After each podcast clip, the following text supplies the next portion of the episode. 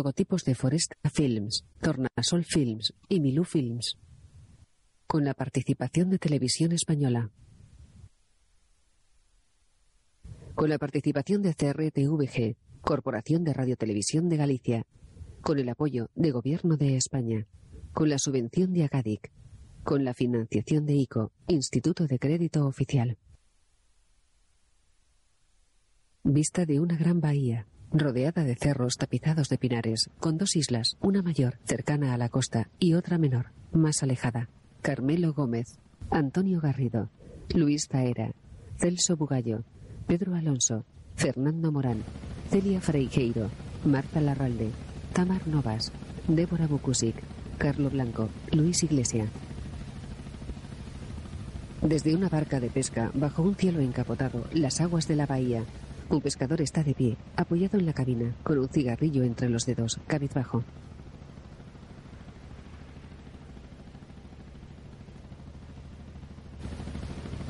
La barca se mece sobre las olas. Dos pescadores, ataviados con chubasqueros, pantalones y guantes de pesca, cogen pescados de unos 30 centímetros de largo de una caja colocada a la altura de la baranda. Los meten en bolsas de plástico en cuadrícula individuales y los echan a un cubo de uno en uno. Con un gancho recogen una boya azul y la suben a cubierta. De la boya cuelga una cuerda que meten en una polea y tiran de ella.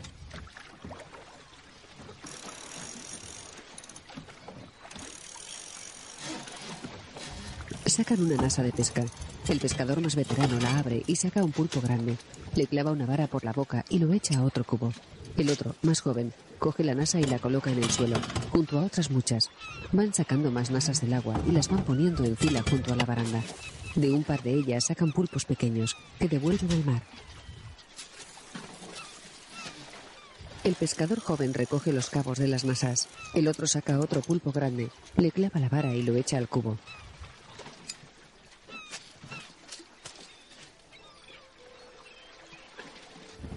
Devuelven las masas al agua, dejando unos segundos entre una y la siguiente.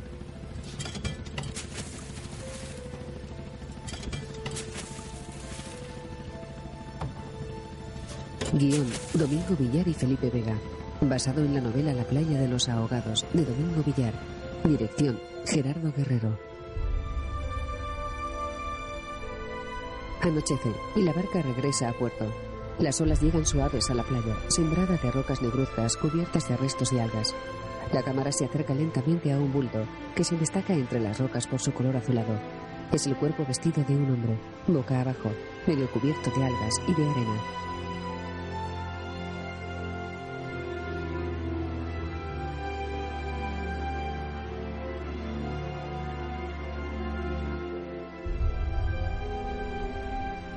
Fundido a negro. La playa de los ahogados. La última de las palabras del título se hunde tras una línea negra. Por la mañana, un hombre alto, de mediana edad, pelo lacio castaño, ataviado con gabardina, camina resuelto desde un parking al aire libre hacia la entrada de un hospital. Accede a un pasillo por donde pasea una anciana con un andador. El hombre mira a ambos lados como buscando en alguna puerta. Un hombre mayor, de pelo canoso, de menor estatura, robusto, llega por otro pasillo y va en su misma dirección. El hombre joven, Leo Caldas, se asoma por una puerta. ¿No entras? Está dormido. El otro, su padre, le da un cachete y entra. Está Leo aquí. En la cama, un hombre mayor con mascarilla de oxígeno. Hola, tío, ¿cómo estás? Buenos días, doctor. El médico da un vistazo a la historia del enfermo, colgada a los pies de la cama. Se acerca al tío, le levanta el camisón y le presiona, con una mano sobre la otra, en varios puntos del abdomen.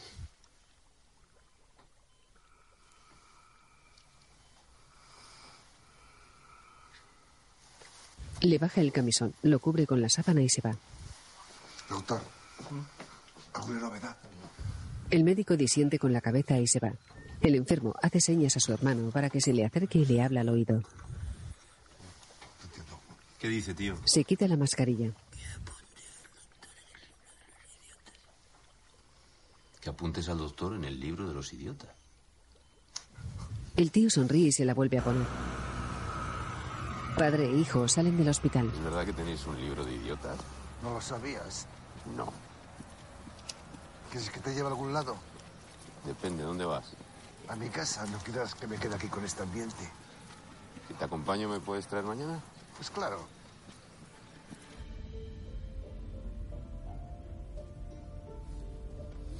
Los dos en el coche. Leo, algo incómodo, apoya la cabeza en el marco de la ventana y mira de reojo a su padre, que conduce concentrado. Circulan por una carretera entre viñedos cultivados en lomas, rodeados de cerros cubiertos de bosques. Atraviesan la puerta de entrada de una propiedad y el padre Caldas aparca el coche. Es de la última cosecha, Leo. A ver qué te parece. Entra en el salón con dos copas en una mano y una botella en la otra.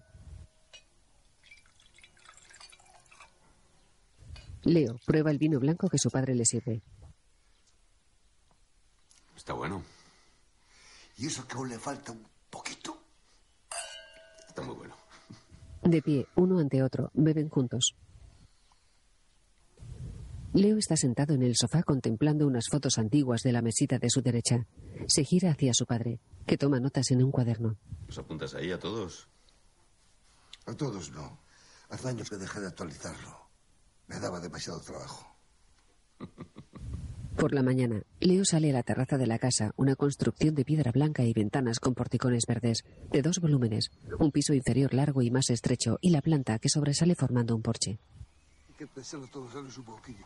En un viñedo, Espera, espera. Sí, dime, Rafa. ¿Dónde anda, jefe? ¿Qué pasa? ¿Ocurre algo? Han encontrado el cadáver de un hombre en una playa de Panchón. ¿Un marinero? ¿Cómo quiere que lo sepan? Va a tardar mucho, se lo digo porque el forense ha preguntado si podemos pasar a recogerlo. Bueno, pues ve tú a recogerle. ¿Yo solo? ¿Y usted? ¿Yo? Yo aquí tengo por lo menos hasta mediodía. Muy bien, pues nada, pues ya voy yo. Bueno, venga, hasta luego. Leo camina hacia un Land Rover. El coche del padre de Caldas se acerca a la comisaría de policía y se detiene ante la puerta.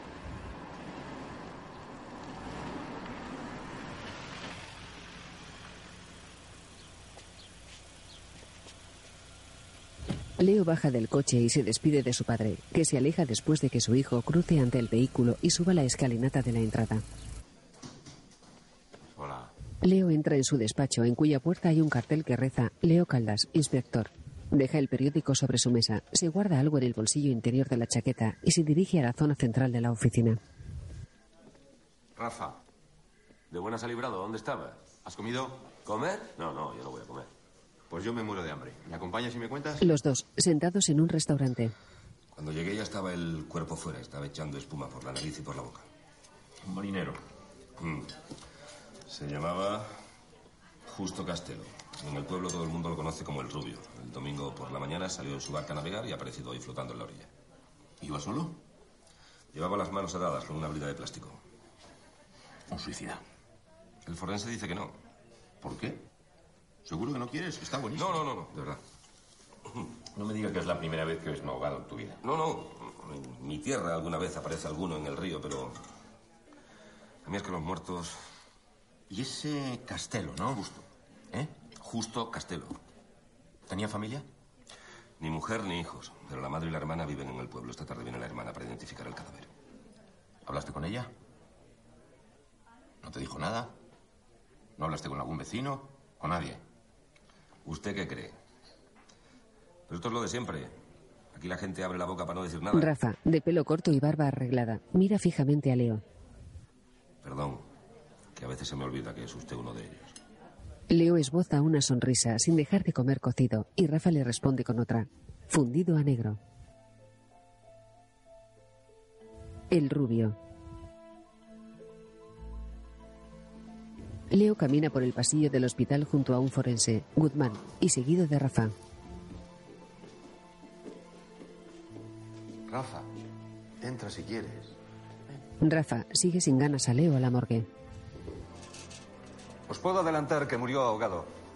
Para saber eso no hace falta hacer una autopsia. Tenía los pulmones encharcados, así que estaba vivo cuando cayó al agua. El forense abre la bolsa del cadáver. ¿Te ha contado Rafael que tenía las manos atadas con una brida de plástico? Sí. ¿Y que no crees que se las atara el mismo? No. Pues no sería el primero. No, no, no, no, este se las ataron. ¿Por qué? ¿Cómo te ceñirías una brida? Rafa junta las manos. No sé. Con los dientes. Efectivamente. Y el cierre quedaría aquí, en la zona de los pulgares. Sí. Pero en este caso, Leo, estaba en la zona de los meñiques. Rafa se mira las manos cogidas. ¿Pudo moverse después? No, no. Mira la herida. Demasiado apretada como para moverse. Y hay otra cosa. La mayoría de los golpes que ves son traumatismos post-mortem, pero hay uno provocado en vida. Se lo tapa el pelo, pero tiene más o menos esta forma. Le golpearon con algo alargado y con una bola en la punta. O sea que según tú, primero lo golpearon, luego le ataron las manos y lo tiraron al agua. Por ese orden. ¿Y la hora de la muerte? Pues eh, dos, tres días. La última vez que lo vieron con vida fue el domingo por la mañana, ¿no? Sí. Pues eso, tres días. Muy bien. Sus cosas las tiene Clara Barcia. Rafa sale rápido, evitando mirar al muerto. Esa es la ropa que llevaba puesta y estas sus pertenencias. Las llaves, la medalla de la Virgen del Carmen y una figa. ¿Una qué? Es un amuleto. Una figa. ¿Nada más? También encontré una bolsita con polvo blanco en un bolsillo. ¿Droga? Supongo. Estaba mojada, la mandé al laboratorio. ¿Esa es la brida? Es amarilla. Nunca había visto una así. Yo tampoco, pero no he encontrado nada que identifique al fabricante. Eso es chino. Últimamente todo es chino. ¿Qué pasó con el barco? Uy, no sé. Perdón, inspector. Está aquí la hermana, Alicia Castelo. Los dos hombres siguen a la gente uniformada que sale al pasillo detrás de Clara, donde una mujer rubia les espera sentada, cabizbaja. Clara. Hola, soy el inspector Caldas. Siento mucho lo de su hermano. Muchas gracias. El sábado estuvo en mi casa. Venía casi todas las tardes a ver a mi madre. Está impedida y vive conmigo. Mi marido pasa muchos meses embarcado y nos hacemos compañía a las dos. ¿Su hermano estaba bien? Estaba como siempre. ¿Sabes si había discutido con alguien o le preocupaba algo? No. ¿Una amistad nueva o extraña? Ella disiente. ¿Drogas? Alicia levanta la mirada asustada. No sé qué le habrán contado, pero justo dejó eso hace mucho. Mucho es. Años.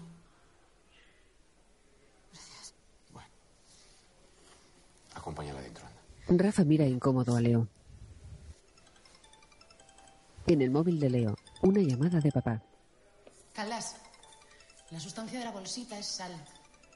¿Sal? Eso han dicho. Yo me piro. Chao. Bueno, Clara sube las escaleras. chao. De noche, Leo anda solo por la calle, entre la gente.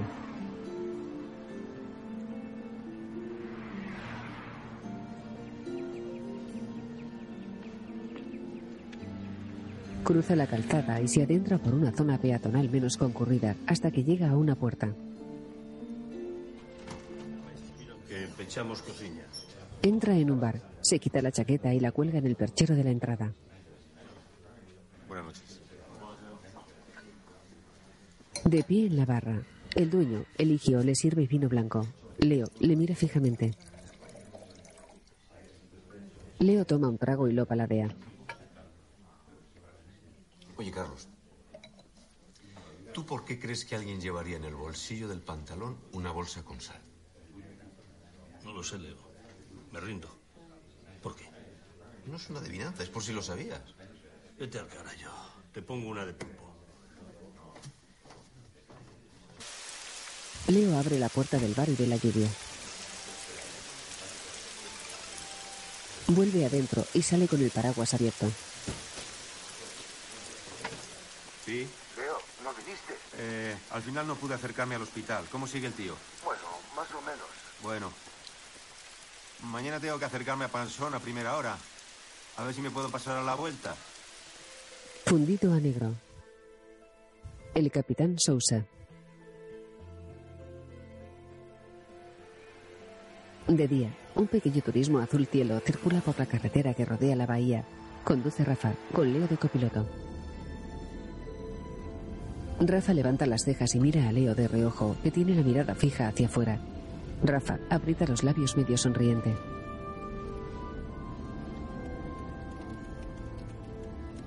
Al llegar a un núcleo urbano, Rafa se desvía hacia Pantón.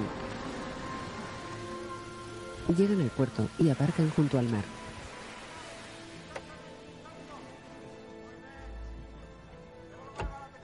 Bajan del vehículo. En la lonja, pescadores y clientes hacen sus transacciones. Un 800, veña, que se falta. Pero, Un pescador con mono naranja da su bandeja al subastador. Marca 3 con 2. dos kilos e medio. Y medio.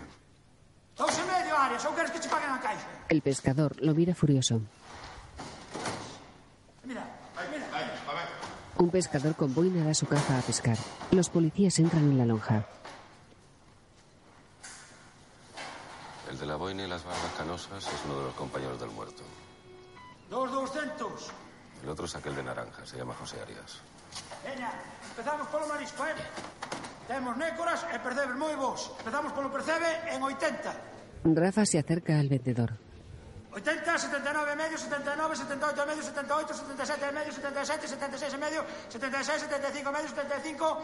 Sí, a ver, mira aí. El pescador de naranja se va. Dos 200. Los dos policías se miran y Leo sale a su encuentro. Mira aí, a ver. Rafa se queda observando las ventas. El pescador, José Arias, está sentado en una pequeña barca de cara al mar, cabizbajo. ¿Esos son hembras preñadas? Son, pero no es por compasión. Sin pesca no hay pan, amigo. ¿Cuándo vio a Castelo por última vez? Ah, estuvimos juntos en la subasta del sábado. ¿Estaba bien? Estaba como siempre. ¿Y el domingo? Los domingos no pescamos. Ya. Pero el domingo por la mañana vieron a Castelo salir al mar. José levanta las manos. Cuidado con los pies. Casi se le mojan. ¿Quiere que le eche una mano? No, no hace falta. José tira de la barca con dos ruedas debajo. ¿Sabes si Castelo tenía algún problema con alguien por aquí, por el puerto? La verdad es que no teníamos mucho trato. Fuera de esto, no. Ya se llevaban mal. Ni mal ni bien. Entonces, La vida, amigo. Ya está todo vendido, ¿eh? No venimos a comprar nada. Soy el inspector Caldas de Vigo. Estamos aquí por lo de Justo Castelo, ya sabe, ¿no? El vendedor limpia el mostrador con una manguera. Los domingos no hay lonja, ¿verdad? Los domingos descansamos todos. Ya, pero es que vieron a Castelo salir a pescar el domingo por la mañana. Ah, a pescar seguro que no iba. Dejó las nasas en el espigón. Que ojalá fuese pescar, ¿eh? Porque una cosa es morir faenando, pero para echarse uno mismo al mar, ¿cuánto miedo debía tener? ¿Miedo de qué? El vendedor, de pelo y barba oscuros y descuidados, corpulento, le mira fijamente. Nadie le habló del capitán Sousa. No. El vendedor golpea el mostrador. Inspector, Rafa, en la puerta con el pescador de la boina. ¿quién es el capitán Sousa? ¿Va a hablar con Hermida?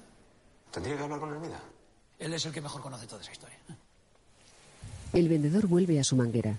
Leo asiente y se acerca a Rafa y a Hermida. El vendedor los observa con recelo.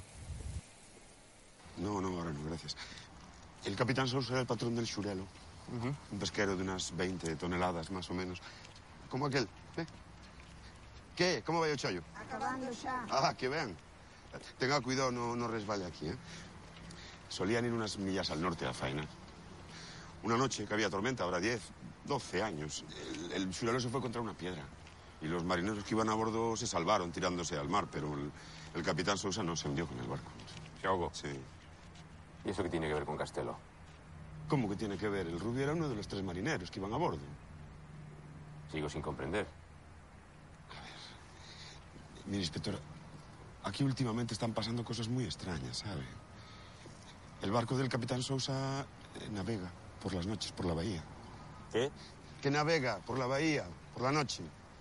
¿Pero ese barco no se había hundido? Estamos hablando de un aparecido, hombre. Es eso, ¿verdad? Sí. Yo lo vi una vez, pero lo vi. Cerca del faro, una noche. Estaba lejos, pero estoy seguro de que era él, ¿sabe? Y dicen que el rubio también lo vio. Para mí que se tiró al mar porque no debía tener la conciencia muy tranquila, ¿sabe? Y ahora, si me permiten, tengo que trabajar. Sí, sí, claro, claro. Graciñas. Hermida, de barba y pelo grisáceos, deja a los dos policías perplejos. Leo sonríe. Date una vuelta por el pueblo a ver si encuentras el que vio a Castelo salir al mar. Yo voy hasta su casa a ver si hablo con la hermana. Hago en los muertos del marinero, sus supersticiones y su puta madre. ¿Qué te pasa? ¿Qué más copió en la bota, coño? Leo, burlón, da una calada a su cigarrillo. El inspector camina por una calle tranquila, con las manos en los bolsillos. Un agente hace guardia ante la casa de los Castelo y saluda a Leo que entra. Con las manos en la espalda, Leo accede a un taller de paredes de madera, con algunas maquetas de barcos y herramientas para construirlas. Observa atentamente los botes colocados en los estantes y se fija en un barco con el casco rojo y negro, colgado en la pared.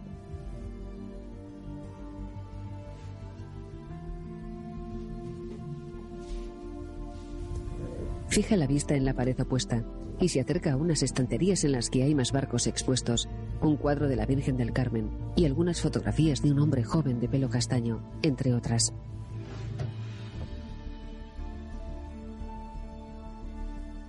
Sale del taller y se acerca a Alicia, que amontona ropa sobre un mueble llorando desconsolada. El hombre se retira sin molestarla y vuelve al taller, donde contempla un recorte de periódico enmarcado en que aparece justo con un gran pez tropical.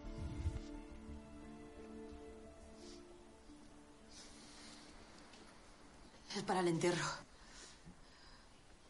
¿Cómo está su madre? Mal. ¿Y usted pudo dormir? Ella disiente con la cabeza. Eso fue el año pasado. La noticia. Pescó un pez luna. Fueron sus 15 minutos de fama. Hasta vinieron de la televisión a hacerle una entrevista. ¿Le apetece un café? Sí. Iba a prepararme uno. Gracias. Los dos, sentados en una mesa junto al mar. Azúcar. No, no, no, no. Sí, yo lo tomo así, lo tomo solo. Ayer me preguntó si había notado algo diferente en mi hermano. Justo venían casi todas las tardes a casa a ver a mi madre. No hablaba mucho, pero estaba un ratito con nosotras. Se sentaba junto a la ventana y empezaba a silbar.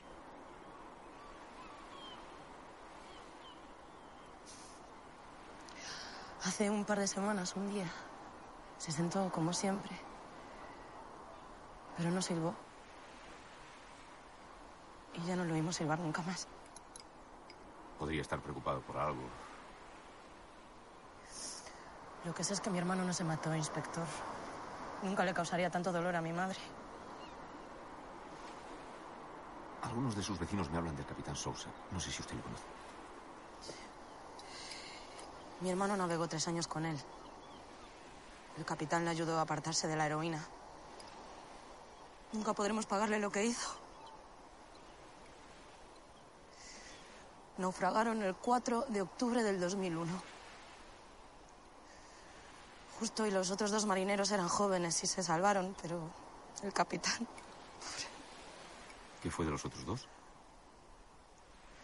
Marcos Valverde se casó con una veraneante y se quedó aquí en el pueblo. Y José Arias se marchó a trabajar al Mar del Norte. Arias. Conocí un Arias en la subasta. Volvió al pueblo hace un par de años.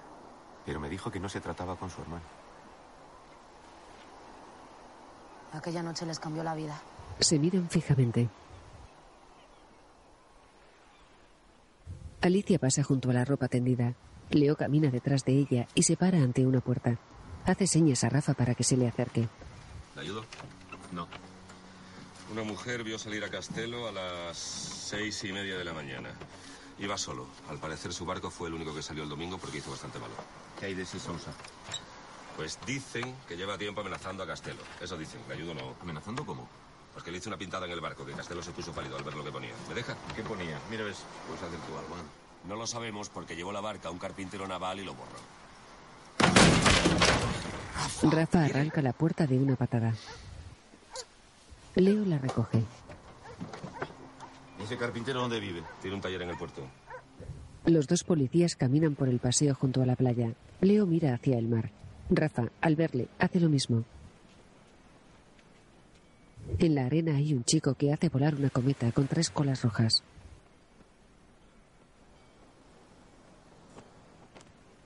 En la carpintería. El rubio me trajo hace dos o tres semanas el bote auxiliar. Traía algo escrito en letras rojas. Me pidió una lija y pintura y lo cubrió él mismo. ¿Pudo leerlo? Había una fecha. 4 de octubre. No recuerdo el año. 2001. Puede ser. Rafa toma nota y sale del taller. Debajo me pareció que ponía asesinos. Ambos se le acercan. ¿Asesinos? El chico, de pelo rizado, oscuro y barba, asiente. Leo se queda pensativo unos instantes. Los dos policías salen a la calle.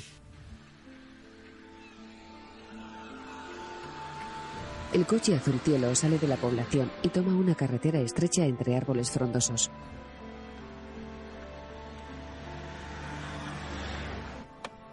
Aparcan ante la puerta de una casa. Hola, soy el inspector Caldas. Quisiera hablar con Marcos Valverde. No, no está. ¿Con usted podría hablar? Sí, les abro. Gracias. Entran en una finca con un gran jardín y avanzan por un camino enlosado.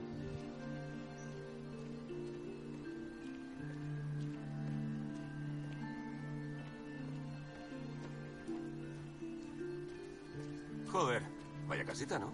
¿Te gusta? Está junto al mar. La compramos hace dos años. Era de un arquitecto de Madrid. Nos costó mucho que nos la vendiera, ¿eh? Pero Marco sabía que a mí me gustaba y no paró hasta convencerle. Tiene un don para eso. Por favor. Es muy bonita. Gracias. Ana se sienta. Pero los inviernos aquí son muy duros. Me paso el año deseando que llegue el calor y la gente. ¿A qué se dedica su marido? A demasiadas cosas. Construcción, gasolineras. Ahora le ha dado por hacer vino. Se pasa la vida metido en esa bodega. Nos han contado que también trabajó en la mar.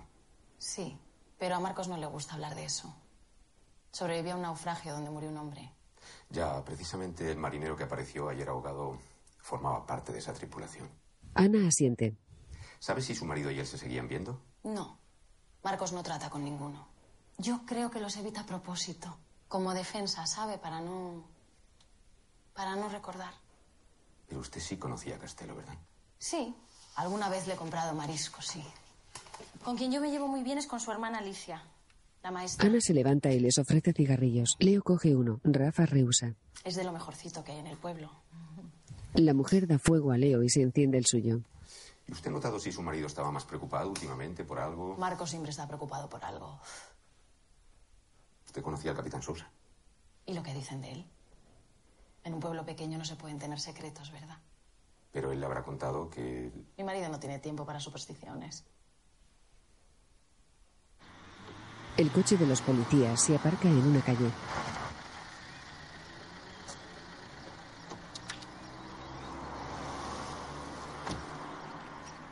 ¿Seguro que no quiere que le espere? No, prefiero que vaya a saber dónde se pueden comprar esas bridas. Rafa se va caminando por la acera y Leo abre un portón de forja de una casa. Mira quién está aquí. En el salón. Hombre, calditas. Qué sorpresa. Te quedas a comer, ¿verdad? Naturalmente que sí. Sabes que no eres el primer Caldas con el que hablo hoy. ¿Ah, no? Tu padre me llamó hace un momento para preguntarme el nombre de un imbécil. Sí, los apunta en un cuaderno. Dice que es el libro de los idiotas. Pero todavía sigue con eso. Yo creo que empezó cuando tu madre aún vivía. El hombre, Manuel Trabazo, se prepara una pipa. Te está sentando bien la jubilación, ¿eh? Eh, Lo cierto es que un médico nunca se jubila del todo, pero no me puedo quejar. Además, ahora tengo tiempo para salir de pesca todos los días. Estás en Panchón por lo del ahogado. Sí. ¿Tú llegaste a ver el cadáver? No, ya no me llaman para eso. ¿Pero qué pasa? ¿Había algo raro o qué? No sé. Parece un suicidio de manual. Justo Castello era un tipo raro, un solitario. Y tirarse al maratado es típico del que no quiere fallar. Además, las ediciones suelen presentar cuadros depresivos con el paso del tiempo. Sí, llevaba una bolsita con una sustancia extraña, pero resultó ser sal. Eso es un amuleto. ¿La sal? Sí. Unos prefieren la figa y otros la bolsa de sal. Pues llevaban las dos. ¿Tú crees que puede ser por el capitán Sousa? Siempre hubo algo extraño en aquel naufragio. Lo primero que la noche no estaba para navegar y Sousa no era ningún imprudente. No se entiende que no pidiera abrigo en algún puerto. ¿Dónde se hundió el barco? Aquí, cerca de la isla de Sálvora. Sálvora. Otro misterio. Se fueron a encontrar unas rocas que conoce cualquiera que haya navegado por allí dos veces. Sousa tenía que conocerlas. Encontraron su cadáver semanas más tarde en las redes de un pesquero. ¿Estuviste en el levantamiento? No, lo mandaron a Vigo. Se ocuparía algún forense allí. Pero alguien lo reconocería, ¿no? Sí, claro, su mujer. Era su única familia. Y murió poco después. Odiaba a esos tres chicos. Decía que ninguno de ellos había movido un dedo para sacar a su marido del agua. Tú también lo crees, ¿verdad? Yo lo que sé es que antes del naufragio eran una piña y luego se separaron. Manuel se aparta un poco y se enciende la pipa. Tuvo que pasarles algo. Un naufragio es algo. Algo más, Leo. Los náufragos que sobreviven crean lazos perpetuos como los soldados que comparten trinchera. Y ellos tres dejaron de hablarse. El rubio se encerró en su caparazón, Arias emigró a Escocia y Valverde no volvió a pisar un puerto. Tú estuviste con ellos, ¿no? Con Arias. Valverde no estaba en casa. Estuve hablando con su mujer. No parece irle mal. No, dejó la mar y se dedicó a hacer casas. Ya ves cómo tienen el pueblo. Con la excusa de la arquitectura racionalista los carallan todo. Otro que se dedica al vino. Alguien habló de vino. Sí, pero no es como tu padre. Mm, Valverde busca en el vino el prestigio que no da el ladrillo. A tu padre el prestigio le importa un carajo. Joder, calditas, vaya navajas, ¿eh? Te quejarás tú. Puedes beber o estás de servicio. Ese de tu padre. Entonces, ¿cómo más motivo? Nunca te hablé de aquella marea que hice en Terranova. Ay, lo pasaste tú mal en Terranova. Mira, espera, mira, mira, mira esta foto. ¿Este es tú? Sí, y el otro es Sousa. ¿Qué llevaba ahí? Él lo llamaba la macana. Era una especie de barra con una bola en la punta. Eh, supongo que sería al fondo con ella. ¿Tiene más fotos suyas? Otra cosa no habrá, pero fotos. Mira, esta es de la tripulación al completo. A ver.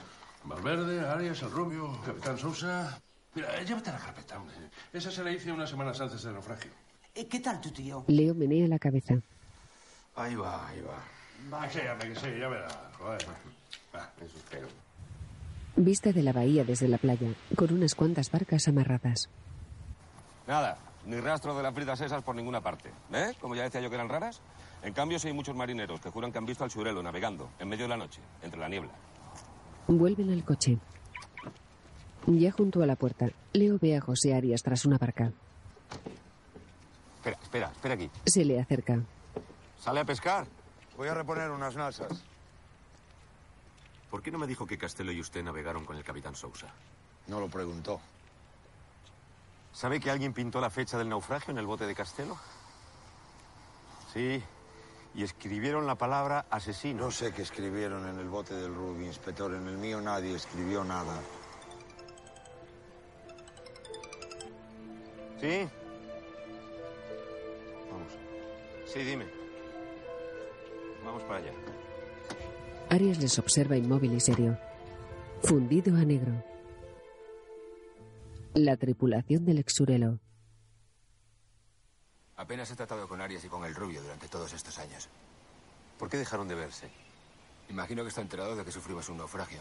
Más o menos. ¿Cómo fue? Marcos Valverde. Había muy mala mar aquella noche y ya volvíamos a casa. El capitán Sousa iba al timón tratando de no perder el rumbo. Nosotros tres estábamos a su lado en el puente, sujetándonos como podíamos. Hasta que llegó aquella hora. Nos levantó y cuando caímos oí crujir el casco. El barco se escoró y antes de darnos cuenta ya estábamos en el agua. ¿El capitán? Ya no volvimos a verlo. No sé cómo fuimos capaces de llegar nadando hasta la orilla. Pero lo hicimos. ¿Llevaban puestos los chalecos? Sí, sí, sin ellos no habríamos salido. ¿El capitán también? El rubio le ofreció uno cuando la cosa comenzó a ponerse fea, pero el capitán Sousa era. Era un tipo duro. Él lo único que pensaba era en salvar el barco. Ya. Y si la mar estaba tan mal, ¿por qué no buscaron un refugio en algún puerto de aquella zona? Imagino que fue porque llevábamos la bodega llena, pero eso habría que preguntárselo al capitán. Sí, claro. claro. ¿Y después qué más pasó? Cada uno siguió con su vida. El rubio siguió pescando, Arias se marchó del pueblo poco después y, y yo salí adelante, como pude. No le he ido mal. Pero que no le engañe lo que ve. No siempre he vivido en una casa como esta y tampoco nadie me regaló lo que tengo. Claro, claro, claro, por supuesto. Marcos se gira con unas tijeras de podar en la mano. Leo lanza una mirada de reprobación a Rafa. ¿Sabe que hay quien dice que vio al capitán Sousa navegando por aquí? Marcos le mira y esboza una sonrisa. Ojalá. Castelo debía tener más dudas que usted. Iba cargado de amuletos. No sé lo que creía el rubio, inspector. El miedo es libre. Pero usted no tiene miedo. No, de esas historias no. Pero sabe, a día de hoy aún, aún me cuesta meter los pies en la orilla del mar. Leo le mira y asiente, comprensivo. Los policías se van con el coche. Las puertas del jardín de los Valverdes se cierran. Una foto de Sousa. Estaba convencido de que le habían golpeado con una llave de tubo, de las que utilizan para apretar las tuercas de las ruedas de los coches. Pero también pudo ser con esto, no sé. ¿Hay más fotos? Sí, pero esta es la mejor. Ah, Antonio. Antonio Sousa. Antonio Sousa, patrón de barco. Abre un expediente. Ahogado en 2001. Eso es. Apareció en la red de un arrastrero. Se lo estaban comiendo los cangrejos. Qué bien. Uf, está completamente desfigurado. Podría ser cualquiera. ¿Se analizó el ADN? Llevaba la misma ropa, la misma medalla, no hizo falta. Hay cientos de marineros con esta ropa y con esta misma medalla. Lo identificó la viuda. ¿La viuda? La viuda no querría ni mirar. Habría identificado a cualquiera con tal de enterrarlo cuanto antes. ¿Qué es lo que quieres oír, Leo? Lo que quieres saber es si puede ser otra persona. Otro abogado con la misma ropa, la misma complexión, la misma medalla. Solo dime si es posible. Guzmán levanta los brazos a ambos lados, le mira fijamente y se va. Bueno, ya vámonos, ¿no? ¿No te gusta el sitio? Solo en una mesa de un restaurante, Leo ojea recortes de periódico y fotografías de la carpeta que le ha dado Manuel Trabazo. Te pongo otra. Una. Por cierto, la bolsa con sal es un amuleto. Me acordé ayer al poco de marcharte. Ya lo sé. Veo una desde que navegaba. El dueño eligio se aleja. Leo se fija en un titular que reza: Mujer desaparecida en Aguiño. Debajo, sin noticias del patrón de un barco hundido en Sálvora. En otro recorte, pesquero naufraga en Sálvora. Compara la fotografía de la noticia con la de Sousa.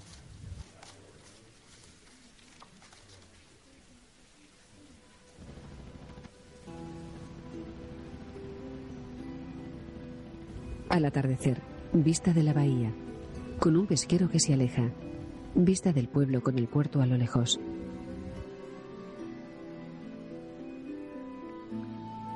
Leo trabaja en su despacho, en comisaría.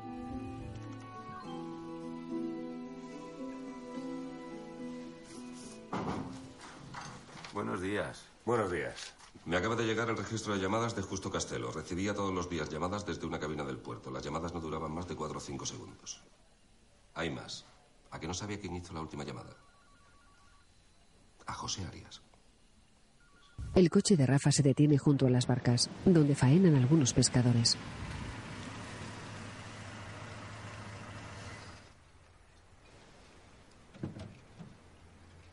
Los dos policías se bajan del coche. Rafa camina decidido por una de las calles que dan al paseo, hasta una casa. Leo le sigue.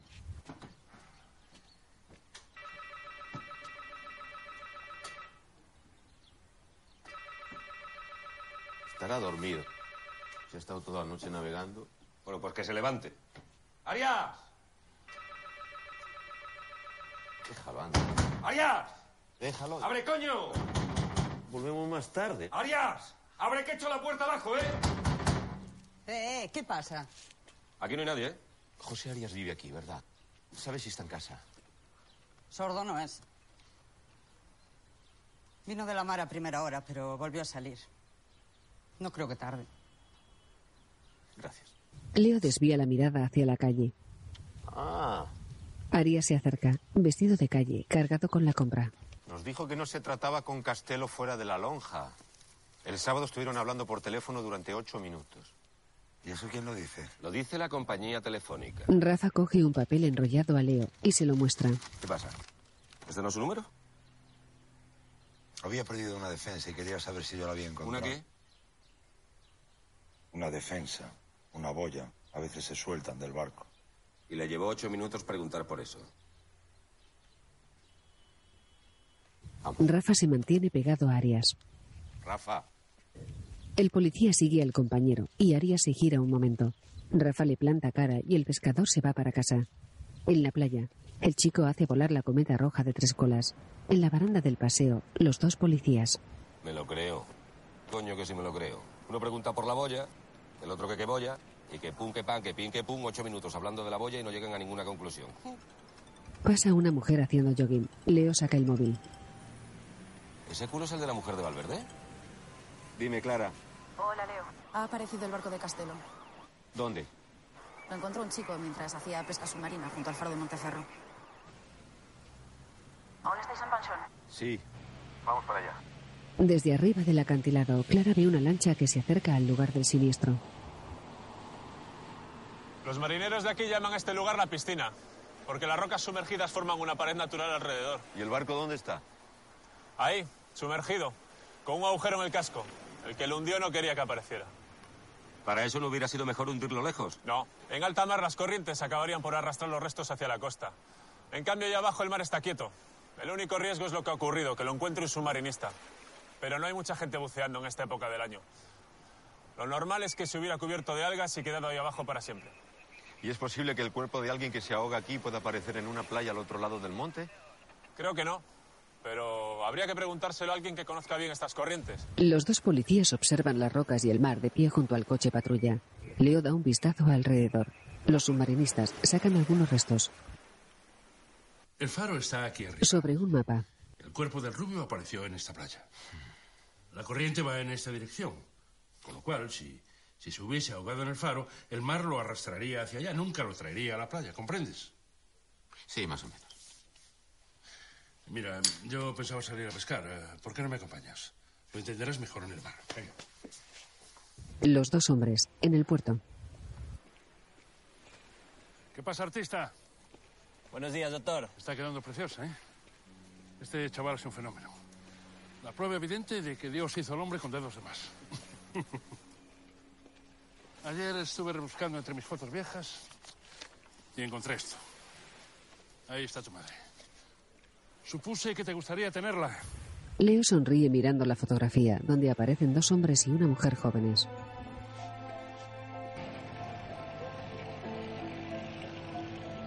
Una pequeña barca navega entre las que están amarradas. Manuel lleva el timón.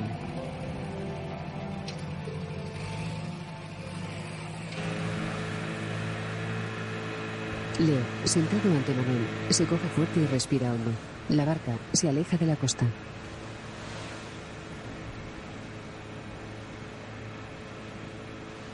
Se acerca a la zona donde han encontrado los restos del barco de Castelo.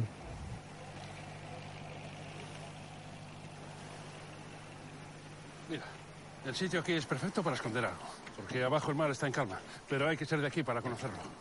Aquí se puede desembarcar, ¿no? Sí, además eso. Es el único lugar en este lado del monte en el que se puede desembarcar. Pero bueno, ¿hemos venido aquí a pescar o qué? Venga, vamos.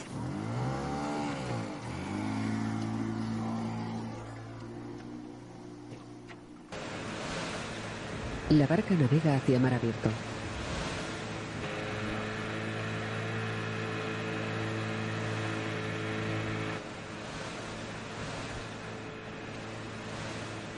Leo sopla, mareado. ¿No se puede pescar en marcha? La robaliza no. Pues pesca otra cosa. Mira el faro. Hermida dice que vio al capitán Sousa navegando por el faro. ¿Tú crees que nos lo podemos encontrar? Pues mira, no lo sé. Pero hay cosas de las que en un barco no se habla, ¿eh? ¿Por qué no volvemos? De vacío. A ver, mira, déjate de molestar y se va a meter al suelo. Venga. ¿Esto qué es? Leo abre una caja de lombrices. Están vivas. Coño, claro que están vivas. Las deja y se asoma por la borda. Sobre un mar plateado, la barca vuelve a tierra firme. Leo está recostado en una roca, en la playa. Mareado, se gira hacia Manuel, que se le acerca. ¿Qué? ¿Te parece bonito escalallar así a un viejo su día de pesca? El hombre recoge unas cuerdas de la arena y las mete en un cubo. ¿Qué? ¿Cómo estás? Más o menos. Vamos. Espera. ¿Qué posibilidades hay de que vuelva a marearme? Pero todavía te queda algo por echar. ¿Pescaste o qué? Sí, porquería. Botellas viejas, bolsas. Mira, hasta una llave de tuercas para un coche. Cualquier día tiran un volante. ¿Qué? Espera, espera, espera. Mira, ahí arriba hay un camino. Puedes llamar que te recoja alguien en un coche. Ya bastante me jodiste hoy. Leo se queda con la llave de tuerca y sube hacia el camino, donde Rafa le espera. Así que también nos mareamos en los barquitos, ¿no? Toma, para el forense. Rafa coge la llave. Leo se limpia el suéter con un pañuelo. Circulan en coche entre eucaliptos. De pie en su despacho, Leo se pone azúcar al café. ¿Se encuentra mejor? ¿Llevaste la llave al forense? De allí vengo. Dice que la forma coincide, que el lunes lo confirma. Pero yo no creo que le dieran con ella. Si la forma coincide... Ya. Pero es como lo de esconder el barco ahí pegado al monte, ¿no? Ya viste que era la manera de evitar que los restos salieran a la superficie. Además, desde allí se puede desembarcar sin testigos. Y si alguien se toma tantas molestias en hundir el barco, ¿por qué no lo hace con el arma del crimen? Pues porque no hay arma de ningún crimen, Rafa. Para todo el mundo, Castelo se suicidó. Punto. Murió ahogado. Y de no haber sido porque las bridas no estaban atadas a la altura de los pulgares, nosotros habríamos pensado lo mismo. Bueno, pues seguimos sin tener nada. Bueno, sabemos que le tenía pánico al capitán Sousa. Coño, pero si le dieron con esa llave ya la barra del capitán Sousa no tiene nada que ver. La barra no, pero nada. Están las pintadas, los amuletos, las llamadas entre marineros. Además, tuvo que ser alguien que conocía perfectamente esta costa. Leo apoya la cabeza en la mano. ¿Hemos comprobado si hay alguna cámara en las casas que hay en el camino que va hacia el faro? No. Rafa ladea la cabeza y sale del despacho. Leo hace una llamada. Clara,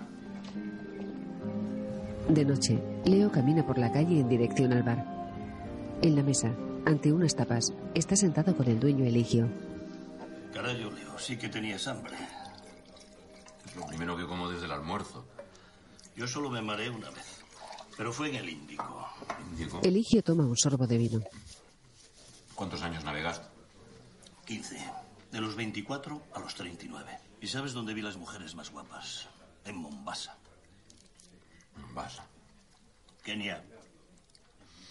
Oye, ¿y si tú estuvieses navegando por la isla de Sálvora, por ejemplo, y se desatase un temporal, ¿dónde te refugiarías?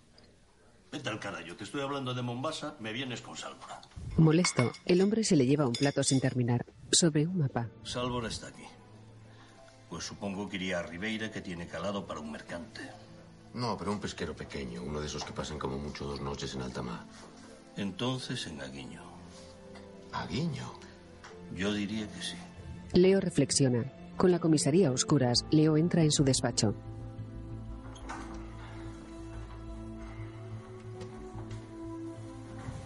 Se sienta ante el ordenador, sin quitarse la chaqueta, y abre la carpeta de Manuel.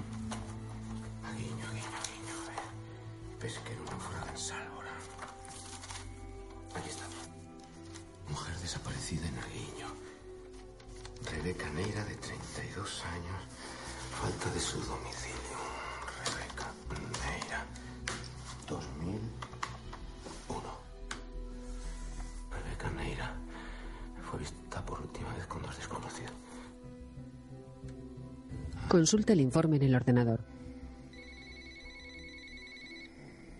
Rafa y su mujer duermen. Sí. Rafa. Creo que estuvieron en Aguiño. ¿Eh? La noche en que se ahogó el capitán Sousa. Se denunció la desaparición de una mujer en Aguiño. Fue vista por última vez con dos marineros. ¿Qué hora es, inspector? Escucha la descripción de uno de ellos. Joven, delgado, con el cabello rubio llevaba un traje de aguas azul oscuro. Tiene que ser justo Castelo. ¿Me recoges mañana? ¿Mañana? Mañana es sábado. A las ocho. Deja a Rafa con la palabra en la boca. ¿Quién era? ¿Quién va a ser, hija? ¿Quién va a ser? Ven aquí, anda. Por la mañana, Rafa conduce tenso y furioso. Leo, a su lado, está en sus cosas. ver, levade máis nécoras, veña, estamos en 39, 38 e medio, 38, 37 e medio, 37. ¿Y Arias? Veña, lévame este de aquí. Algún detenido, a mellor. 35 e medio, 35, 34 e medio. 34, 33 e medio, 33, 32 e medio, 32. María. 32. Llamó por unas putas defensas, por unas putas defensas. Que no vengo por eso, hombre, no vengo por eso. Es que nadie se explica cómo es posible que el capitán Sousa no buscara un refugio en algún puerto de aquella zona, ¿no? Tal y como estaba la noche. De tormenta. ¿Seguro que no estuvieron en Aguiño? Yo no le puedo responder a eso. Puede ser. Entonces, ¿por qué se echaron a la mar sin esperar a que amainase la tormenta? No le puedo responder a eso porque yo no gobernaba ese barco. Yo era un simple marinero en ese barco. Tranquilo. Arias vacía un cubo en la orilla y regresa. ¿Le suena el nombre de Rebeca Neira? Arias se para de golpe. ¿Quién es Rebeca Neira? Una vecina de Aguiño. Pasó parte de aquella noche con un marinero.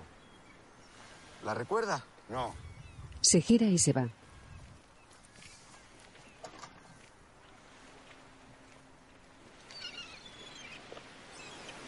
En la terraza de un bar. No, no, ya déjalo. Pago yo. Gracias. Una cosa, inspector. Dime. Hoy es sábado, ¿verdad? Sí. Yo no tendría que estar aquí. Yo tampoco. No me joda, ¿eh? Estamos aquí por usted. ¿No podíamos esperar al lunes? El lunes no hay lonja, ¿Qué Rafa. coño? Esta gente no se desintegra porque no haya lonja. Es que a usted le da igual que sea domingo, lunes, por la mañana, por la noche, le da igual. Llama por teléfono, suelta su rollo y ni siquiera se para a preguntar si los demás tenemos cosas que hacer o no. Leo da una calada al cigarrillo y se encoge de hombros. Si lo dices por lo de ayer. Lo digo por ayer, por mañana, por pasado, pero el otro por el tío de la moto, coño. No sabía la hora que era. ¿no? ¿Y qué?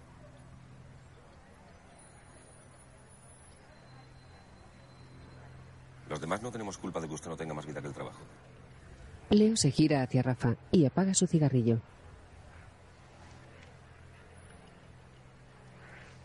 Vamos. Se levanta.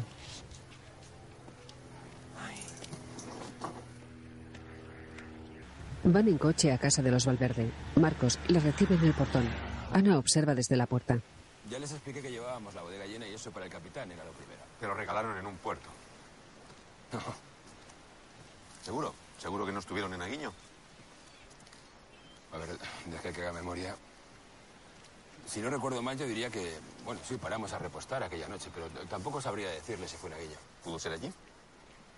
Sí, sí, pudo ser. Nunca lo mencionaron. Estuvieron con una mujer, ¿verdad? ¿Una mujer dónde? ¿Dónde va a ser? En Aguiño. No, no, claro que no. Una mujer fue vista en Aguiño con un marinero rubio. Sí. Podría ser Castelo. Mire, con toda franqueza, yo creo que es imposible que fuera. Ya le he dicho que si paramos fue para repostar, tuvo que ser muy poco rato. Ana se va para adentro. Los policías regresan al coche. ¿Vamos hasta Aguiño? No, no, déjalo. Llamamos el lunes. ¿Seguro? Leo entra en el pasillo del hospital, por donde camina un anciano con un palo de suero.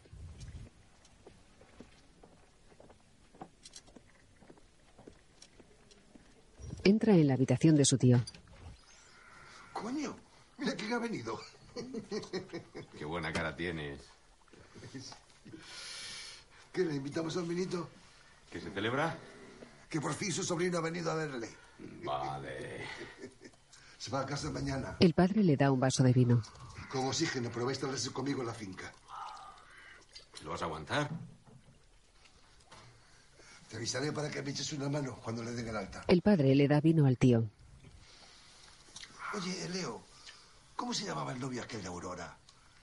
¿Cuál? Aquel que era tonto del culo. Jaime. Jaime.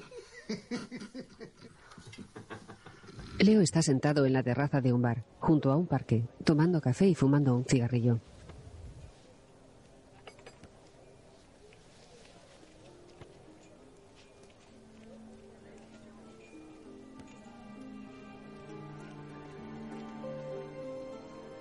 Fundido a negro. Rebeca. El coche de Rafa entra en Aguiño. La denuncia la puso Diego Neira, que es el hijo de la mujer desaparecida. Entonces era menor, fue acompañado por una mujer de allí del pueblo. Y él es el único que la vio con el rubio y con el otro. ¿Y qué pasó con ella? No lo sé porque en el expediente solo consta la denuncia. Leo habla con unos vecinos sentados junto a la carretera.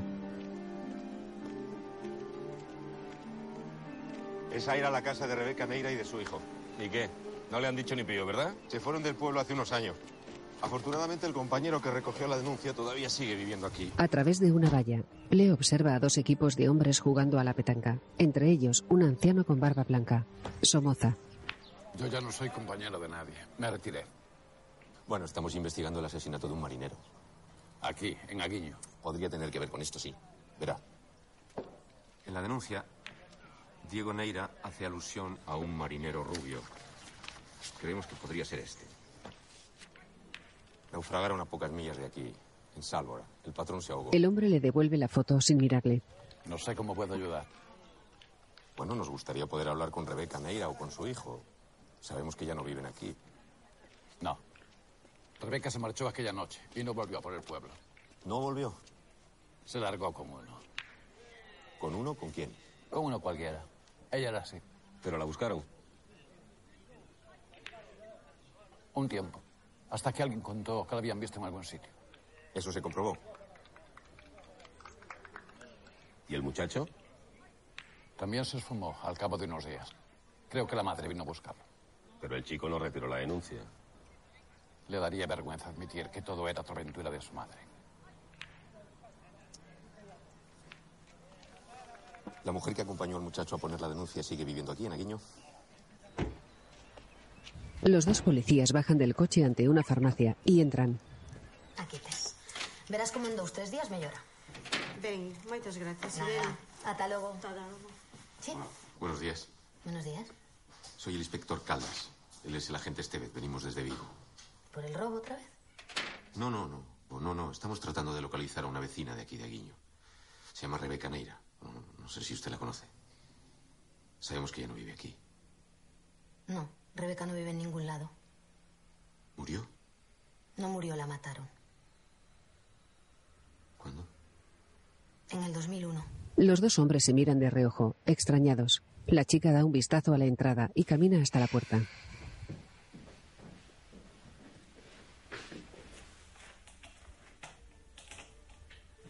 Pone el cartel de cerrado y baja la persiana. Aquella noche Rebeca salió a comprar cigarrillos al bar del puerto. Como siempre que se quedaba sin tabaco por la noche. Un niño de unos 12 años. Diego se quedó adormilado en el sofá, viendo una película. El niño se incorpora con los gritos. Bajo la lluvia, una chica con dos hombres.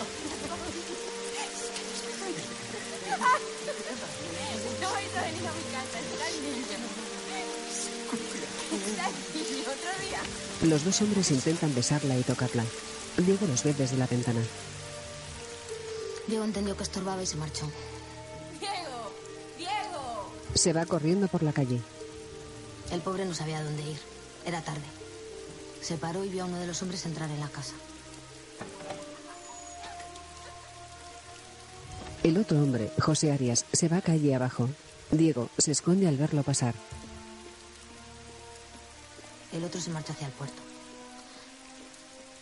Tenía el pelo rubio. A Diego le pareció extranjero, En la denuncia no se describe al que entró en la casa. porque no pudo verlo. Nunca supimos quiénes eran. A Diego le parecieron marineros, pero no podían serlo. La flota estaba amarrada por el temporal. Cualquier barco que hubiera llegado esa noche tendría que estar por la mañana en el puerto. Y aquí no había más barcos que los del pueblo.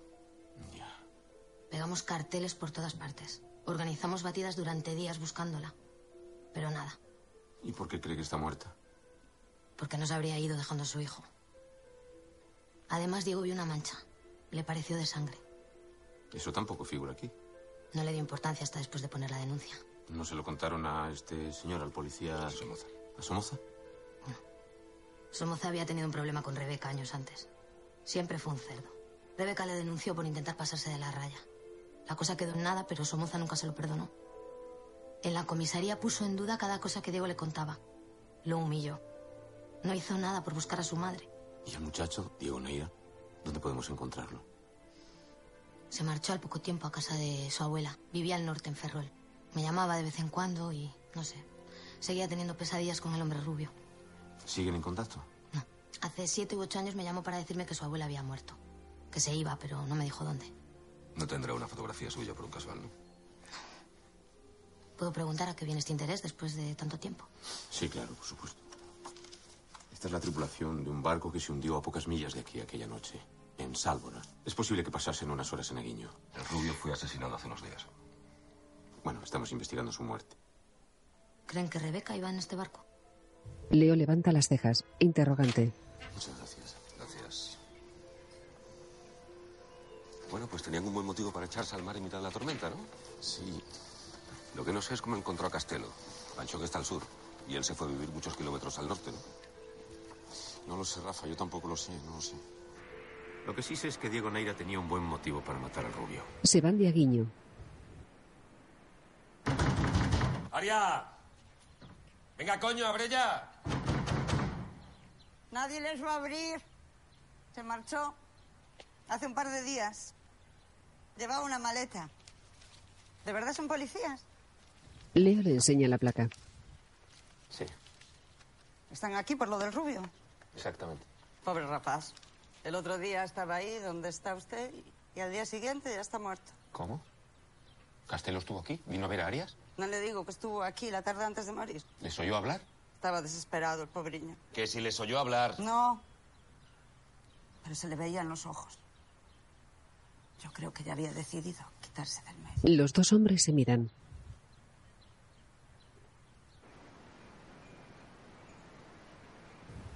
Alicia Castelo camina por el paseo junto a la playa. Al ver a los policías se pone tensa y se les acerca. Leo le sale al encuentro. Se fue después de hablar con ustedes. Sí, eso ya lo sabemos. Pero se equivocan buscándolo a él. No tiene nada que ver con la muerte de Justo, no tenían relación. ¿Sabe que estuvieron hablando el día anterior a la muerte de su hermano? Caminan los tres. No fue mi hermano quien llamó a José Arias ese día. Fui yo. Le llamé yo desde casa de mi hermano. Si les contó otra cosa fue para protegerme. Estoy casada y este es un pueblo pequeño. Bueno, no es solo la llamada. Su hermano vino a ver a Arias la tarde antes de morir. Alicia se para. Pero eso no puede ser. ¿Arias no se lo dijo? No, ¿Dónde ha ido? no lo sé. Solo espero que no tarde otros 11 años en morir. Leo retiene a Rafa y deja a Alicia que se vaya. Es que no sé qué más puedo decirles. Ya les he contado todo lo que recordaba. Usted sabía que las pintadas del bote de Castelo no tenían nada que ver con la muerte del capitán Sousa, ¿verdad? Mira, no lo entiendo. Y no sé a dónde quiere ir a parar. Venimos de Aguiño. Esa mujer, Rebeca Neira, desapareció la misma noche en que ustedes naufragaron. Dos marineros estuvieron con ella en su casa. Uno de ellos era justo Castelo. ¿Quién era el otro? Yo no. Eso no es lo que le ha preguntado. Pues mi respuesta está muy clara. Le estoy diciendo que no lo sé. No sé quién fue. ¿Qué más quieren que les diga? Arias. Marcos baja la cabeza. ¿Fue Arias? Puede hablar tranquilo. Se marchó del pueblo. Encubrir un crimen es un delito. Escuchen, yo no encubro nada. Pero no puedo declarar lo que no sé. Cabizbajo, les cierra la puerta.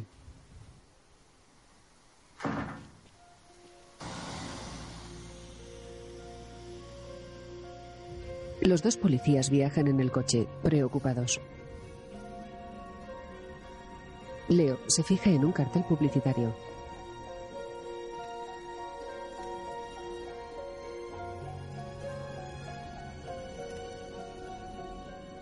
Ya sé cómo lo localizó.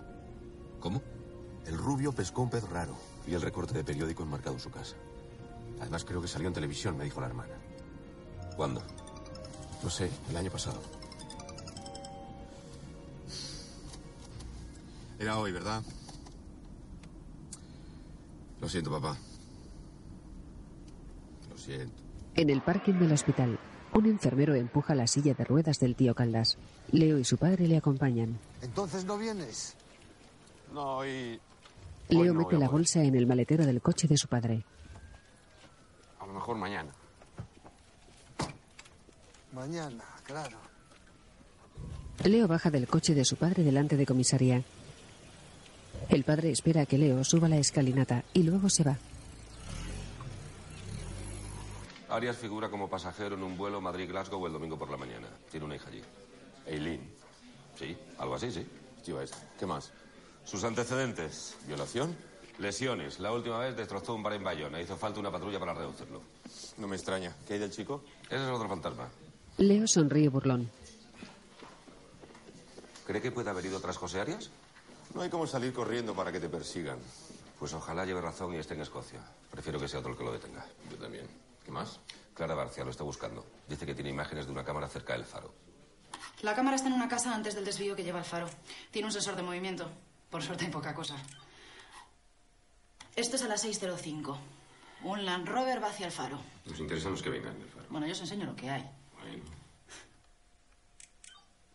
La siguiente es a las seis y media. Ese hombre con capucha que viene caminando del faro. Demasiado pronto. A esa hora Castelo ya estaba en el mar. Sí. Pues la última es de las siete y media. El todoterreno regresando del faro. Y no hay nada más. No. Espera un momento. ¿Puedes poner otra vez al que va andando? Sí. ¿Se puede ver más grande eso? ¿Qué pasa? Que es el mismo, ¿no? Yo creo que es el mismo. El que va andando y el que va en el coche es el mismo.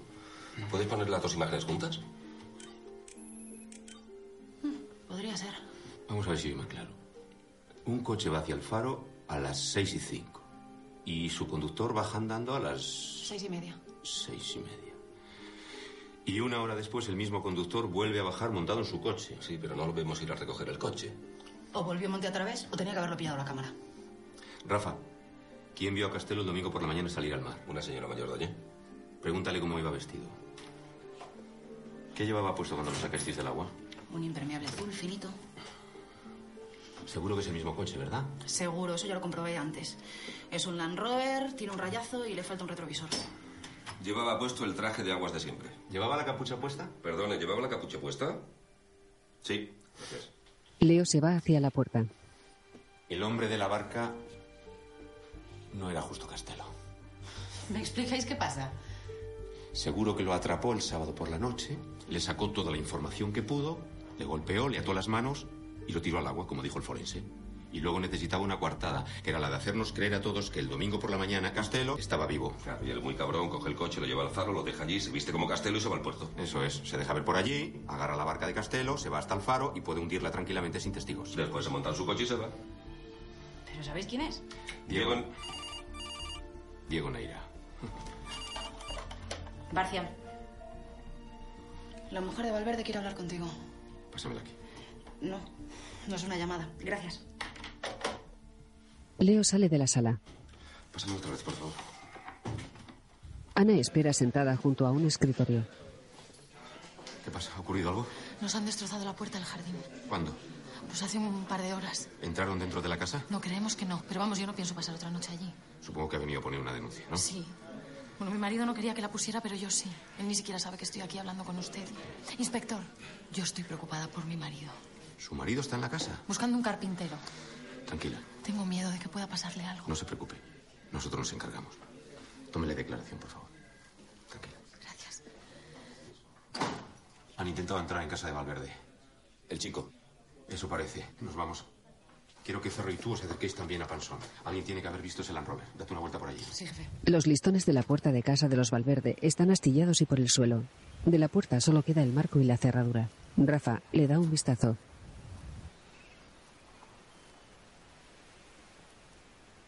No entiendo por qué he roto la puerta. Era más fácil saltarla. Rafa. ¿Qué están haciendo ustedes aquí? Veníamos a hablar con usted. ¿Han entrado en la casa? No, no, son solo un par de maderas rotas. ¿Quiere que le ponga un agente de guardia? No, no, gracias. Van a venir a arreglar la puerta y también voy a instalar una alarma. Con eso será suficiente. Castelo ha muerto. Arias se ha marchado. Si hay alguien ajustando cuentas, el siguiente será usted. Caldas. Agradezco su ayuda. Mándemelos mañana.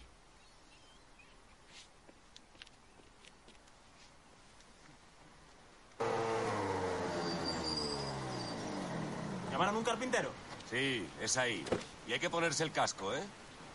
Rafa se sube al coche. Circulan por una carretera estrecha. Clara y Ferro ya están por aquí. Dicen que han estado hablando con un comisario de Ferrol que conocía a Diego Neira. ¿Y? Bueno, ahora le contarán, pero al parecer Diego Neira tuvo un accidente hace unos años. ¿Y? Rafa asiente y Leo se queda confuso. Se acerca el móvil al oído y fija la mirada en la playa. Ve al joven de la cometa que corre haciendo volar una cometa azul y reflexiona. Deja el móvil. El agujero sí era para entrar en la casa. ¿Cómo? ¿Recuerdas el muchacho que bailaba la cometa el otro día en la playa? ¿Recuerdas que llevaba una pierna ortopédica? Claro, coño, no puedes saltar la puerta, por eso la ha roto. Exacto. Exactamente. Vamos.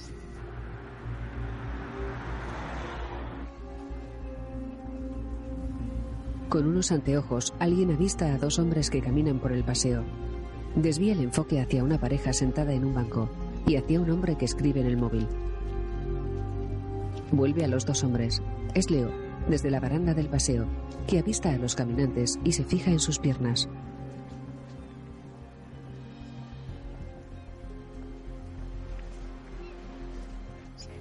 Jefe, están aquí. Llámame en cuanto tengas algo. Clara, ¿qué hay? Llevo 10 minutos hablando con tráfico. No hay ningún Land Rover como el que buscamos matriculado aquí. ¿Te contó Rafa que nos llamaron de Ferrol? Sí, lo del accidente de Diego Neira. Tuvo que romper la puerta de la casa de Valverde para poder entrar con la pierna ortopédica. Creo que lo tenemos localizado. ¿Pierna ortopédica? ¿Nos cojo? No tuvo un accidente. Pero en una mano. Se cortó varios dedos con una sierra. Era carpintero. Construía barcos de madera y cosas así. Prepara una unidad. Nos vamos a casa de Valverde. Rafa sale corriendo. El coche de Rafa circula con sirena.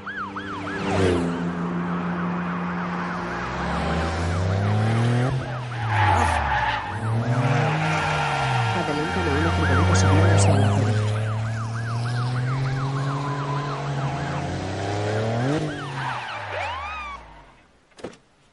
Diego Neira. Se detienen junto a la casa de los Valverde. Hemos estado en Aguiño. Venimos a buscarte. El carpintero está en la puerta. Deja eso en el suelo. El Diego. chico los mira asustado. ¿Tú eres tonto o qué? ¿No oído el inspector? Venga, deja eso.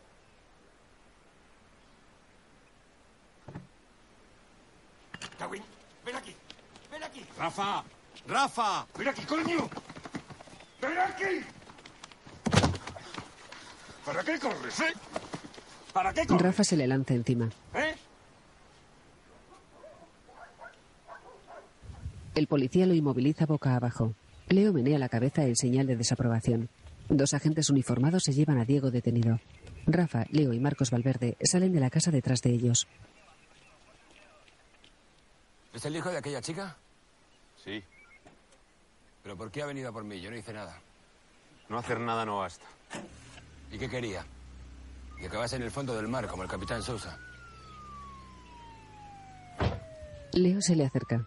¿Quiere acompañarnos a comisaría y nos cuenta lo que sabe? Marcos baja la cabeza y asiente. En la sala de interrogatorios, Cuando quiera. Leo pone en marcha una grabadora, sentado ante Marcos. Llegamos a puerto y nos pusimos a cenar en el puente como otras veces. Arias estaba borracho cuando apareció aquella mujer. Sousa y Marcos leen sentados. Arias bebe a morro sentado en el suelo y Castelo se come una manzana detrás de él. Arias se levanta.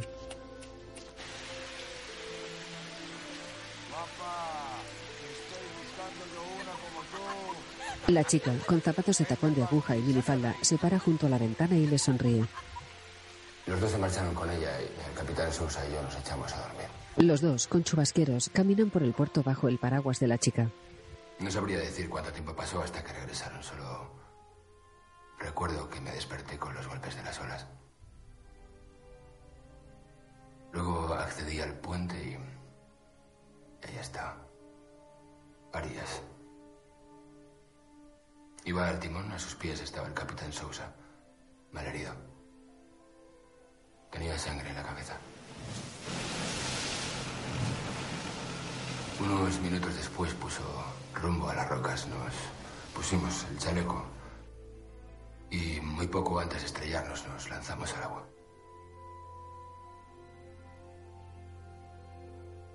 ¿Qué pasó con la chica? Leo se cruza de brazos y Marcos traga saliva. Había un bulto en cubierta, envuelto en una manta. A una voz de Arias, el rubio, lo enrolló en una cadena. Justo lleva el cuerpo en brazos y lo lanza por la borda.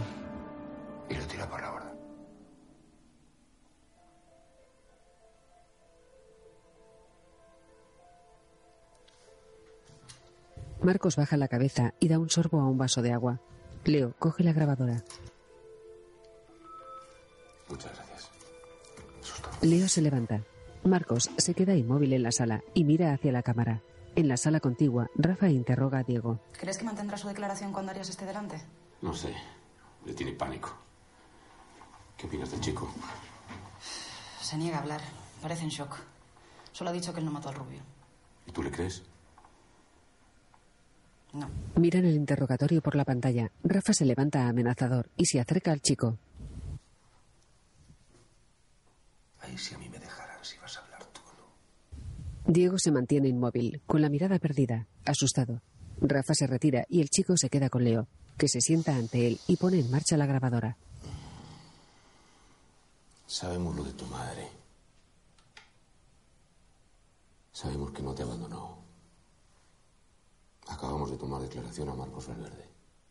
Nos ha contado todo lo que pasó en Aguiño aquella noche. ¿Fue él? Arias. ¿Dónde está? Leo se encoge de hombros. ¿Lo van a atrapar? Eso espero. ¿Y qué hicieron con mi madre? Tu madre está en el mar. Cerca de Guiño. ¿La van a buscar? Solo puedo prometerte que haré lo que pueda. Va a sacarme de aquí. ¿Vas a contarme lo que le pasó a Castelo? No sé qué le pasó. Yo no tengo nada que ver en la muerte del rubio. ¿Y con las pintadas tampoco? Sí, las pintadas sí que las hice. Ah. Para que confesase. Quería encontrar al hombre que mató a mi madre. ¿Y qué ibas a hacer con él? Quería preguntarle por qué. Leo baja la cabeza y la sacude. Mira, me pongo en tu lugar. Y entiendo que quieras matarlos a los tres. En mi lugar. La juez te creerá si declaras que le presionaste un poco para que te diera un par de nombres, pero que resbaló tratando de huir. Tú ya no pudiste hacer nada. En poco tiempo estarás en la calle. Diego, estoy intentando ofrecerte una salida. Usted no me ofrece una salida. Usted quiere que me declare culpable de una muerte. Yo no he matado a nadie.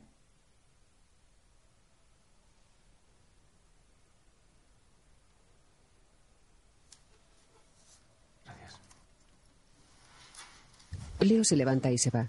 El chico se queda en la sala.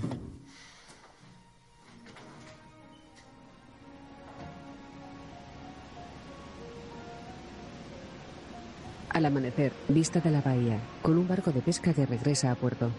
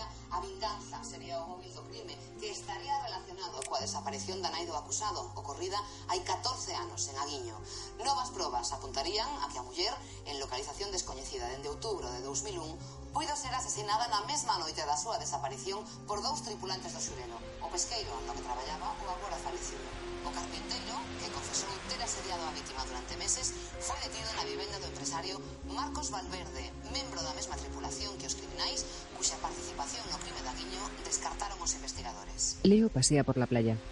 En Escocia prosegue a busca de José Arias. Os feitos polos que se busca remontanse a outubro de 2001, cando, coa colaboración doutro mariñeiro, matou a Rebeca Neira, desaparecida dende entón e cuxo cadáver puideron botar ao mar. Anochece en la bahía. Leo trabaja en su despacho. Han detenido a Arias en Escocia. ¿Te han tomado declaración? Admite que estaba muy borracho, pero lo único que recuerda es lo fría que estaba el agua. ¿Cuándo lo traslada? No lo sé, pronto, supongo. Quería decirle que me voy a coger un par de días de descanso. Me parece bien. Y usted también debería descansar. Leo, con un cigarrillo entre los dedos, disiente con la cabeza y escribe. Y abrir la ventana. Rafa se va. Leo apaga el cigarrillo en el cenicero. El hombre viaja en autobús por una carretera rodeada de bosques.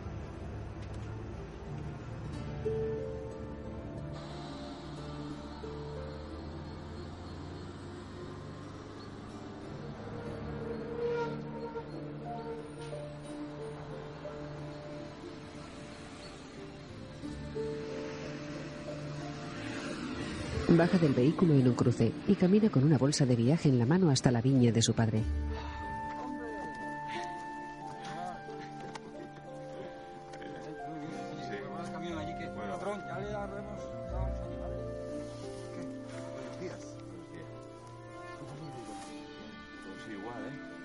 Padre e hijo contemplan la viña.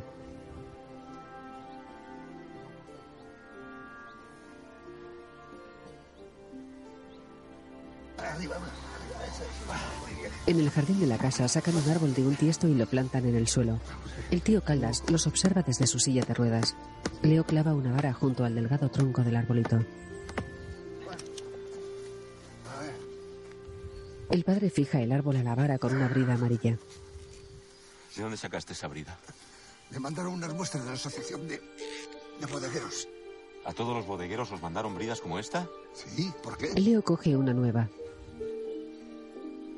Llévame, amigo. ¿Ahora? Sí, ahora. El coche de Rafa circula junto a la bahía.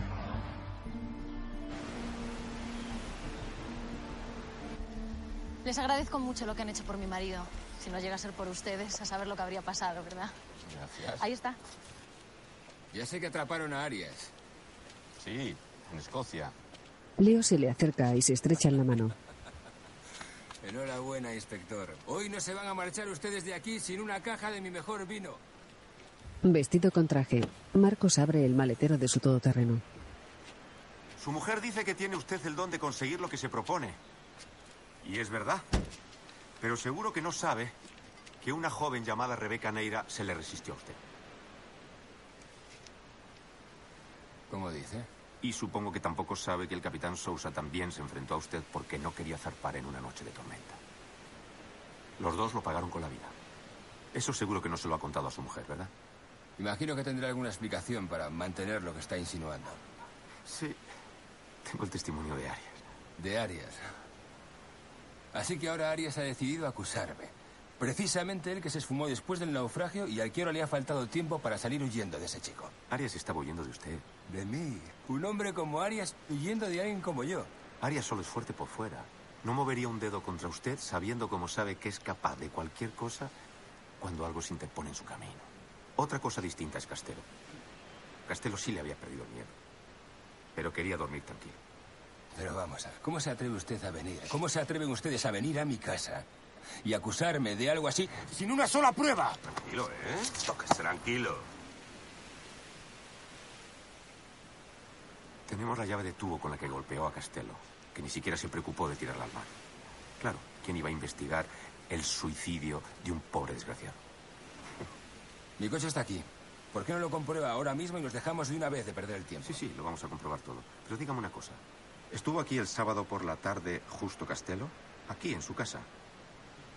Puede que pasara a ofrecerle a mi mujer algo de marisco. A veces le compraba directamente a él. Lo único que sé es que el domingo lo vieron en su barco y yo ese domingo estuve en mi bodega desde primera hora. Había otra gente trabajando allí conmigo. Puede usted hablar con quien quiera. Marcos saca el móvil.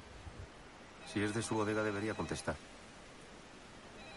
Probablemente quieran avisarle de que algunos compañeros nuestros están allí con una orden de registro.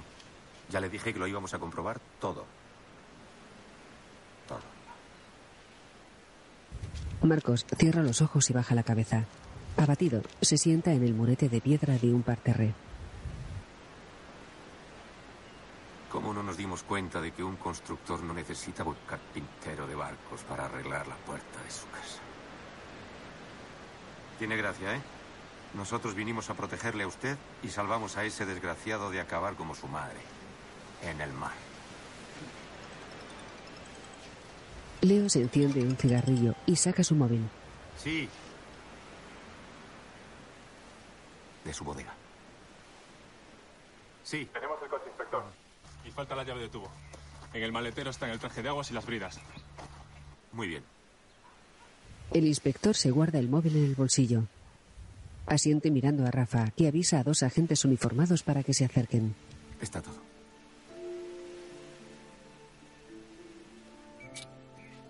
En la calle, ante la casa, uno de los agentes pone las esposas a Marcos. Lo llevan al coche patrulla.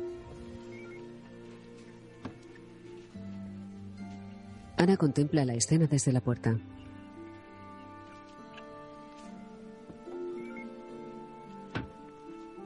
Leo y Rafa salen de la casa y pasan junto a ella, que mantiene la mirada fija en el coche patrulla.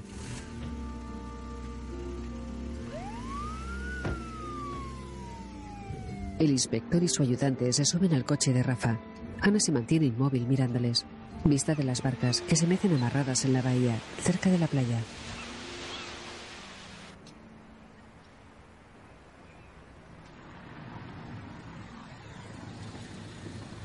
El coche de Rafa se refleja en los ventanales de un bar, junto al paseo.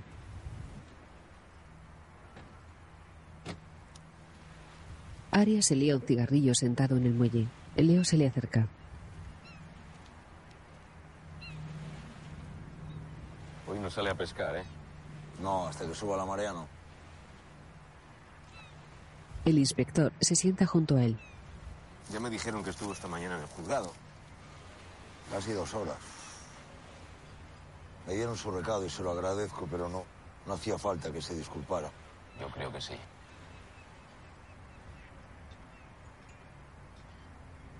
Como el pobre del rubio, eso vino él a mi casa la noche antes de que ese cabrón lo liquidara. A disculparse, a, a desahogarse. Además de las pintadas en el barco, recibía llamadas casi todos los días, a cualquier hora. Y no podía más. Me dijo que iba a hablar, aunque. Aunque al hacerlo pudiera acabar preso, iba a hablar. ¿La mataron entre los dos? No, Valverde solo.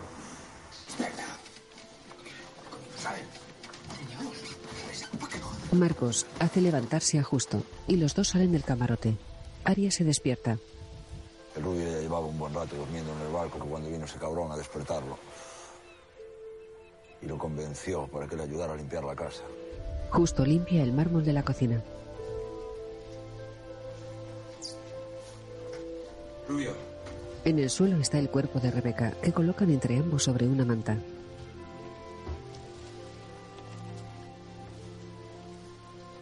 Sí lo llevaron juntos. Valverde golpeó a Sousa para poder zarpar, puso rumbo a las rocas y el resto ya lo sabe usted.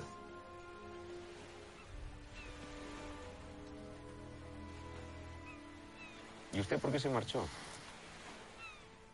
Valverde me amenazó desde el principio con cargármelo de esa chica si alguna vez hablaba. Yo ya había tenido mis problemas con la justicia. ¿A quién de los dos iban a querer? ¿Va a marchar otra vez? No. Me quedaré por aquí.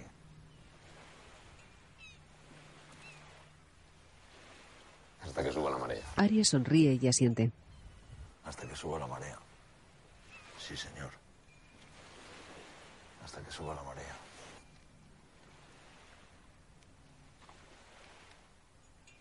Leo saca un cigarrillo y Arias le ofrece el mechero. Fundido a negro.